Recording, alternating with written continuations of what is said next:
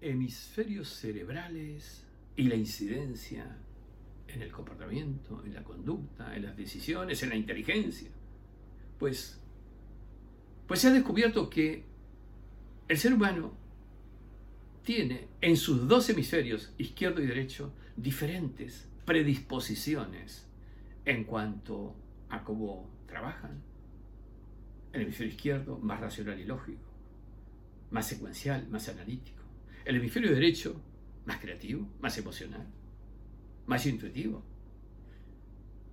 Ahora, esto significa que las respuestas que dará una persona que tiene predominancia del hemisferio izquierdo serán diferentes a las que tiene una predominancia del hemisferio derecho.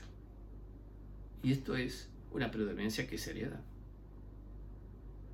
Por cierto, desde el punto de vista de la relación de una persona con la otra, el que en el otro haya una predominancia del hemisferio izquierdo, será que él analizará lo que le digamos y propongamos en forma racional y lógica. Si en cambio estamos hablando con una persona que tiene predominancia del hemisferio derecho, lo será más creativo, emocional más intuitivo.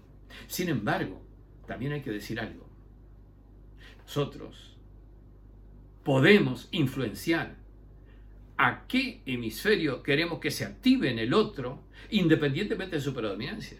Por cierto, esto es apasionante interesante. ¿Por qué? Porque si nosotros hablamos a una persona desde conceptos racionales y lógicos, activaremos su lógica racional del hemisferio izquierdo. Si le hablamos de emoción, de marcas, de conceptos, estamos estipulando su hemisferio derecho, aunque tenga predominancia hemisferio izquierdo. Si hablemos, hablamos con gráficas, colores, estamos incentivando el hemisferio derecho también. Con lo cual lo importante es aquí no solamente entender que existe una especialización hemisférica en el cerebro humano, sino también el que podemos, con nuestra estimulación, hacer que se active uno y otro. Y esto es importante en términos de sus aplicaciones. También hay que reconocer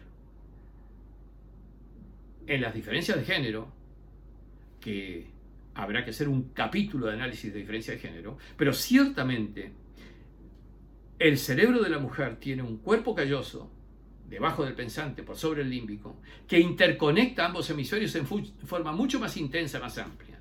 Esto significa que hay mayores canales, mayores filamentos de conexión entre un hemisferio y el otro. Es por eso que las decisiones de la mujer se integran más en un mix lógico-creativo o emocional-racional en simultáneo, a diferencia del hombre, que en realidad compartimentaliza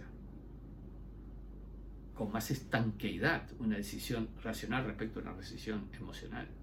Estos son los parámetros con los que hay que estudiar ya no solamente las formas diferentes de decidir de un género y el otro, sino también el cómo sería de importante el poder integrar unos y otros en una misma organización, equipo, conjunto, para aportar sinérgicamente desde las cualidades preferenciales de uno y del otro.